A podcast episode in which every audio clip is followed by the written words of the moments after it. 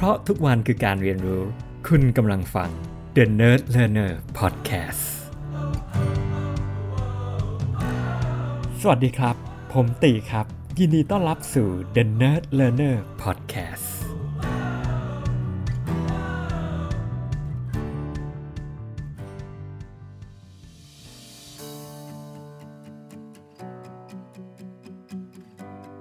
สวัสดีครับผม ก็วันนี้นะครับอยากจะมาแชร์เรื่องประสบการณ์ของผมเองเลยก็ว่าได้นะครับที่ที่เรียกว่าเรากำลังจะขึ้นระบบ OKR นะครับย่อมาจาก Objective Key Resource นะครับให้กับบริษัท Go5 นะครับจริงๆแล้วส่วนหนึ่งเนี่ยนะครับก็อาจจะเป็นเพราะว่าเราก็พัฒนาตัว OKR Management นะครับเป็นโมจูลใหม่ล่าสุดนะครับบนระบบ MPO ซึ่งเป็นระบบ HR นะครับทีนี้เนี่ยจริงๆแล้วผมเองก็คิดเรื่อง OKR มาสักพักใหญ่ๆ คือ จริงแล้วมันเป็นเทรนด์มาสักพักหนึ่งตั้งแต่หลายปีที่แล้วแหละที่มันเข้ามาในประเทศไทย แล้วตอนนั้นผมรู้เลยว่าบูมมากนะครับ วันนี้หลาย ๆ คนหลาย ๆ บริษัทก็คงบอกว่าเฮ้ยฉันใช้ OKR ตั้งนานแล้วอะไรประมาณแบบเนี้ยนะครับผมจริงๆแล้วผมก็ได้มีโอกาสอตอนนั้นไปลงคลาสเวิร์กช็อปจริงจังเรื่องของ OKR เมื่อปีก่อนนะครับในซึ่งมันเป็นอยู่ในหลักสูตรในส่วนของ Studio นะครับก็มีมี session หนึ่งแหละได้ทำเวิร์กช็อป OKR จริงจังเลยนะครับ เรียกว่าเป็นครั้งแรกที่ทำให้ผมได้แบบ เออได้สัมผัสว่าจริงๆแล้วอะ OKR มันเป็นยังไง ไม่ใช่ในแค่ในเชิงทฤษฎี แต่ว่าเออได้ลองปฏิบัติเราได้ได้เข้าใจจริง ๆ ว่าเป็นยังไงบ้างเราก็ได้เข้าใจมากยิ่งขึ้นตอนที่ได้จอยเซสชั่น Clubhouse ของ TechSauce นะครับ ก็จริงๆแล้วก็เชิญ COO ของ Jitta มานะครับ ซึ่งจริงๆก็เป็นคนเดียวนี่แหละที่ที่ตอนนั้นได้ไปทำเวิร์กช็อปด้วยนะครับ แล้วก็ได้ฟัง Clubhouse เนี่ย บอกเลยว่าเซสชันนั้นก็ดีมาก ๆ เหมือนกัน คือมันได้ทบทวนอีกครั้งนะครับ แล้วมันก็ช่วยผมพอดีที่ตอนนั้นเนี่ยเรากำลังออกแบบโมจูล OKR Management พอดีนะครับให้กับลูกค้ารายใหญ่รายหนึ่งของเรานะครับ แล้วพอได้ออกแบบ OKR มันก็เกิดความรู้สึกว่า เฮ้ย ไหน ๆ เราต้องทำระบบแล้วอะเราก็อยากจะออกแบบระบบเนี่ยให้มันตอบโจทย์บริษัทของเราเองที่เราจะใช้ด้วยนะครับแล้วมันก็เป็นโอกาสดีที่เราได้แบบ แน่นอนคือ dog food product ของเรานะครับ ก็คือพูดง่ายๆคือใช้ในสิ่งที่เราทำนะมันก็เลยเป็นไอเดียอยู่ตั้งแต่ตอนนั้นว่าเออ ถึงเวลาแล้วล่ะที่เราน่าจะแบบเอา OKR มาใช้จริงจังซึ่งสำหรับผมเองเนี่ยผมอยากให้ชัวร์ว่าการที่เราจะเอาเครื่องมืออะไรบางอย่างมาใช้เนี่ยมันได้ประโยชน์จริงจังอะ่ะคือแบบไม่ได้อยากเอามาใช้ เพียงแค่ว่ามันดูหรูมันดูโก้หรือว่าแบบ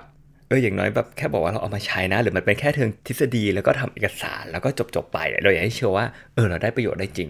มันก็ทำให้แบบผมได้สะท้อนอะไรหลาย ๆ อย่างเหมือนกันนะ เพราะว่าถ้าหลาย ๆ คนได้ติดตามตั้งแต่ EP 17 ตอนนั้นเนี่ยผมแชร์เรื่องของการที่เราขึ้นการประเมิน 360 องศา ตัวนั้นก็ดีมาก ๆ เหมือนกันเพราะว่าพอเราขึ้น 360 องศาเนี่ยเออเราขึ้นยังไงให้ให้ได้ประโยชน์จริงจัง แล้วจริง ๆ แล้วเราก็เริ่มได้ประโยชน์จากการที่เราให้ทุกคนได้ feedback 360 องศา จริง ๆ แล้วมันช่วยได้มากเลยนะนะครับถ้าใครยังไม่ได้ฟังใน EP 17 อะ ผมแนะนำแล้วก็ผมก็มาขยายความในผมเข้าใจว่าน่าจะ EP 26 นะครับ ในเรื่องของ hard things about the hard things ซึ่งเล่มเนี่ยพูดได้ดีมากกับพูดว่าจริง ๆ แล้วอะ performance management ที่ดีอะมีผลอย่างยิ่งต่อการเรื่องของการเมืองในองค์กร คือคือการเมืองมันมาจากการที่ว่า เขาอาจจะไม่รู้ก็ได้ว่าเขาจะเติบโตยังไงในบริษัท เพราะนั้นการเมืองก็เป็นส่วนหนึ่งที่เขาพยายามหาทางที่เขาอยากจะเติบโต แต่คำถามคือแล้วเพราะอะไรบริษัทไม่ได้ใส่ใจในเรื่องของการวางโปรเซสที่ชัดเจน ที่จะทำให้เขาเติบโต แล้วก็เติบโตได้อย่างยุติธรรมด้วยถูกไหมนะครับนั่นก็เป็นส่วนหนึ่งที่จริงๆแล้วเรื่องของ performance management ช่วยได้ทำให้ผมเองก็ดีใจเหมือนกันว่าวันนี้เนี่ยผมว่าเราก็มีระบบ performance management ค่อนข้างค่อนข้างเป็นระบบเลยแหละนะครับถ้าเทียบกับสเกลของบริษัทของเราหรือแม้แต่บริษัท Go5 ที่จริงๆแล้ว อาจจะไม่จำเป็นที่จะต้องมีโอ้โหระบบอลังการขนาดนี้ก็ได้ทุกคนมานั่งผสมเปอร์เซ็นต์ annual review แล้วก็เรามี process ต่างๆ พอสมควรนะครับ ทีนี้เนี่ยเขาแชร์หลาย ๆ ครั้งคือ หลาย ๆ คนก็จะเอา OKR เนี่ยนะครับไปรวมกับ performance management นะครับหมายความว่าแบบคือด้วย mindset ที่มองว่า OKR เหมือน KPI แล้วเอามาประเมินว่าเฮ้ยคุณตั้งเป้ามาเนี่ยแล้วคุณบอกว่าคุณจะทำหนึ่งสองสามสี่ห้าเนี่ยคุณทำได้มากน้อยขนาดไหน นะครับแล้วก็อ่าคุณก็จะอาจจะได้เกรดตามนั้นอะไรประมาณนี้อันนั้นก็คือสิ่งที่ผมพยายามทำความเข้าใจตั้งแต่ต้นโอเคนะครับพอได้ศึกษาโอเคอ่านลึกๆนะครับฟังจาก Clubhouse ฟังอะไรต่างๆ มากมายเราทำให้เรารู้ว่าเฮ้ย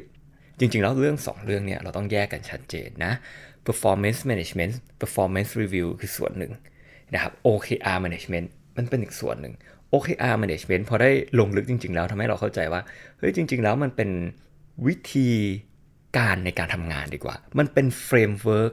ในการทำงานร่วมกันไปข้างหน้า อันนี้ผมไม่รู้ว่าถูกอย่างแท้จริงไหม แต่ในความรู้สึกของผมเนี่ย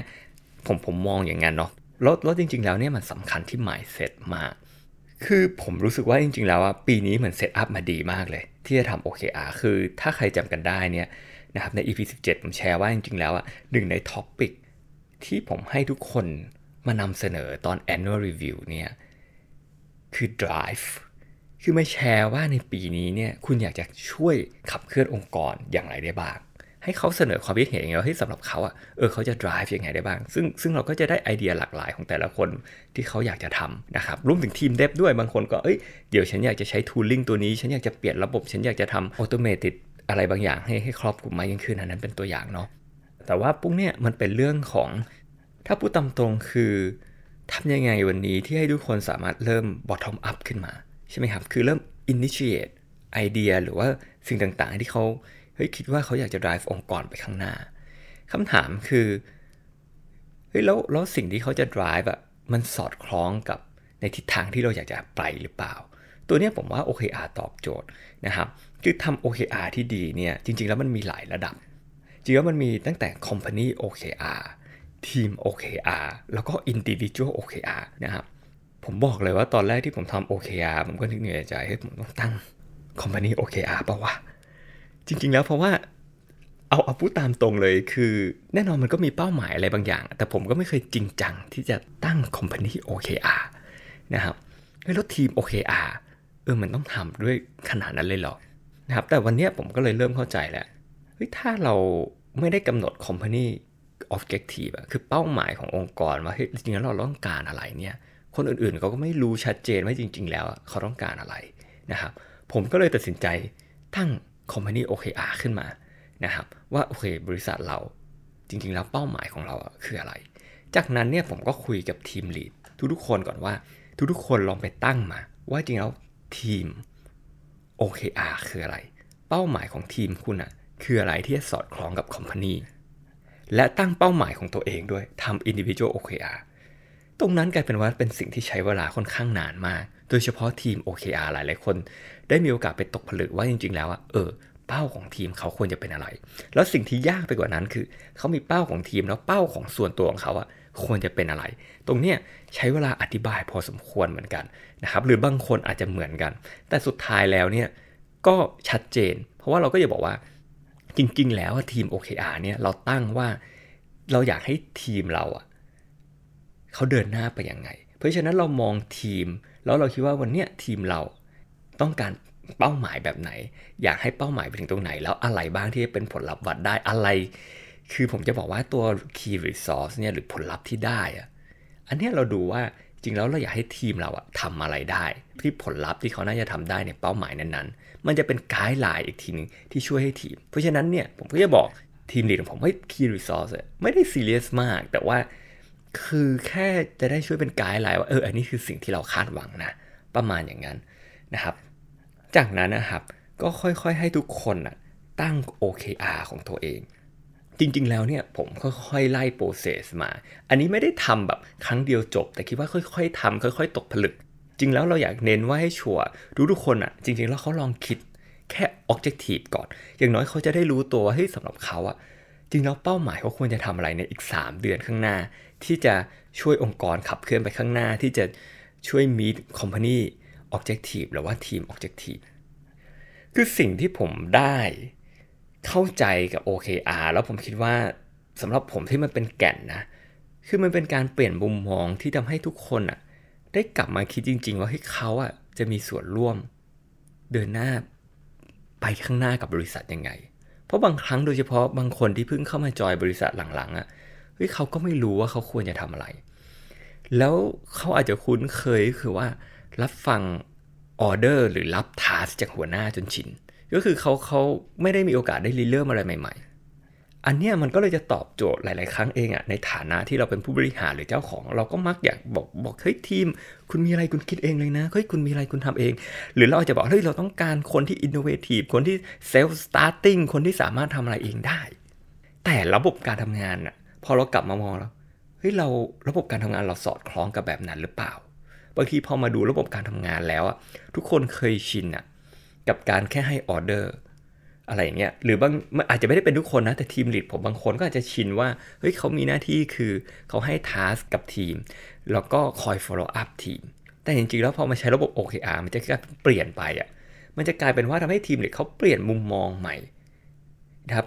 ไม่ได้โฟกัส what อย่างเดียว แน่นอนมันพูดง่าย ผมเชื่อว่าวันนี้ไม่มีใครอยากโฟกัส what แต่อยากโฟกัส how หมายความว่าเฮ้ย เขาแค่บอกเป้าหมายว่าเฮ้ยจริงๆเราจะไปที่ไหนแล้วเขาเริ่มให้ทีมของเขาอะคิดแล้วเขาทำเองว่าเขาจะต้องทำอะไรนะครับ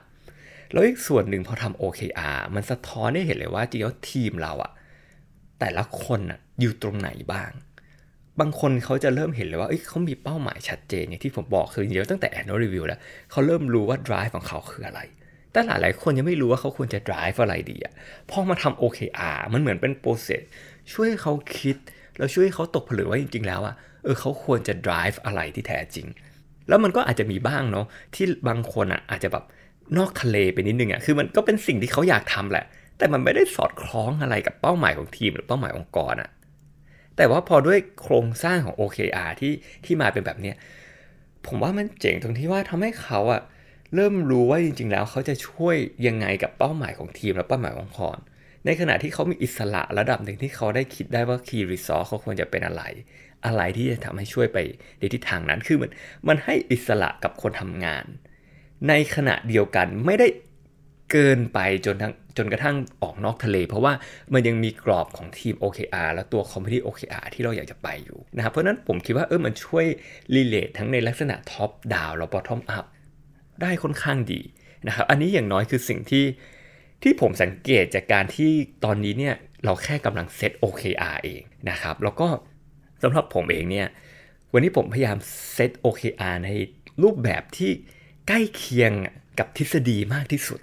นะครับก็คือเขาบอกว่าเฮ้ยเซต OKR เนี่ยแค่ 3 เดือนนี่คือ optimal period จริง ๆ แล้วไกด์ไลน์ไม่ได้ฟิกว่าต้อง 3 เดือน แต่ว่าเราลองใช้ period ที่เขาแนะนำก่อน พูดง่ายๆคือปีละ 4 ครั้งนะครับ แล้วจากนั้นอีก 3 เดือนค่อยมาตั้งกันใหม่ แต่อย่างน้อยสิ่งที่ผมได้คือให้ทุกคนเริ่มคิดจริงจังแล้วว่า เออเขาจะวัดผลยังไง เพราะบางครั้งอะผมพบว่าทีมงานอาจจะง่ายมากเออเขาอยากทำอันนี้แหละนะครับอยากเป็นแบบนี้แหละ เช่นอยากจะเป็น developer ที่ดียิ่งขึ้น แต่บางทีเขาไม่ได้รู้ชัดเจนว่า อะไรที่จะพาเขาหรือรูปแบบไหนหรือผลลัพธ์ยังไง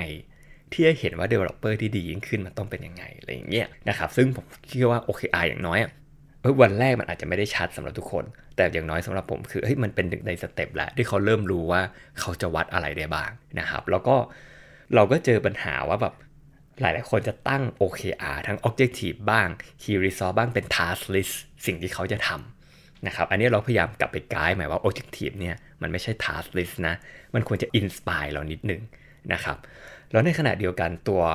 ตัว key resource เนี่ยมันก็ไม่ควรเป็น task list หรือมันไม่ควรเป็นอะไรง่ายๆ ที่ทำแป๊บเดียวเสร็จ ต้องเป็นอะไรที่วัดได้นะครับ แล้วมันเป็นอะไรที่มันท้าทายนิดหนึ่งนะครับ ก็โอ้ผมว่าได้เห็นอะไรเยอะเลยแหละนะครับ แล้วก็จริงแล้วก็ก็ดีใจนะ รู้สึกว่าเออทุกคนพยายามนะครับแล้วผมเองก็ค่อยๆรีวิวทีละทีมเลยนะนะครับ นัดแต่ละทีมมาแล้วก็ให้ให้ทุกคนในทีมนำเสนอ OKR ของเขาว่าอีก 3 เดือนข้างหน้าเขาตั้งอะไรนะครับ ก็ตื่นตาตื่นใจมากเลยนะครับตอนนี้ก็ยังรีวิวไม่ครบทุกทีมนะครับแต่ใกล้ครบแล้วนะครับแล้วเดี๋ยวเราจะเริ่มเริ่มรัน OKR จริงจังเมื่อเดือนหน้านะครับตรงนั้นก็ก็เป็นอะไรที่ challenge คือตั้ง OKR เนี่ยก็ว่าไม่ง่ายแล้วนะนะครับในการในการ drive ตรงนี้เนาะแต่ที่จะที่อาจจะท้าทายไม่แพ้กันคือเฮ้ยทำยังไงที่ OKR ที่เราเริ่มรันไปแล้วอะมันรันจริง ๆ นะ ไม่ใช่ตั้งหรอกแล้วแบบ มันมันอยู่ในหิ่งอะไรประมาณอย่างเงี้ยอันนั้นก็เดี๋ยวเดี๋ยวเป็นยังไงเดี๋ยวมาแชร์ให้ฟังนะครับแล้วลองมาดูว่าบริษัทที่เราอาจจะทำงานอยู่ตอนเนี้ยวันนี้เขาใช้ระบบแบบไหนเขาใช้ OKR เขาใช้ KPI หรือว่าไม่ได้ใช้อะไรเลย หรือว่าประสบการณ์ของเราอะเป็นยังไงบ้าง หรือเราเคยตั้ง OKR มาก่อน มันเป็นยังไงสำหรับเรา หรือถ้าเกิดเราเป็นเจ้าของหรือผู้บริหารเป็นยังไงกันบ้างครับ ตอนที่เราได้เซต OKR นะครับ เพราะว่าหลาย ๆ ที่อะบางที OKR ที่เขาเซตอะมันเหมือนแบบปีละ 2 ครั้ง แต่อันนั้นอะมันคล้ายกับ performance management บ้างตรงที่ว่าเฮ้ยมันคือสุดท้ายแล้วมันคือเป้าในการทำงานแบบผลลัพธ์ในการทำงานหรือเปล่าอะไรเงี้ยอันนั้นก็คือสิ่งที่เราพยายามจะเลี่ยงเดี๋ยวดูว่าเราจะเลี่ยงได้ขนาดไหน แล้วก็เราก็มันจะได้ผลลัพธ์ที่มันควรจะเป็นขนาดไหนหรือเปล่านะครับ ก็ก็ตื่นตาตื่นใจดีนะ ผมคิดว่าก็เป็นอีกสิ่งหนึ่งที่เออในระหว่างที่ช่วงสถานการณ์พิเศษแบบนี้ด้วยโควิด -19 มันมีโปรเซสอะไรบ้างที่เออวันนี้เราถือโอกาส เราเรา improve ภายในองค์กรของเรานะครับ ก็ยังไงรอติดตามกันนะครับ ขอบคุณครับ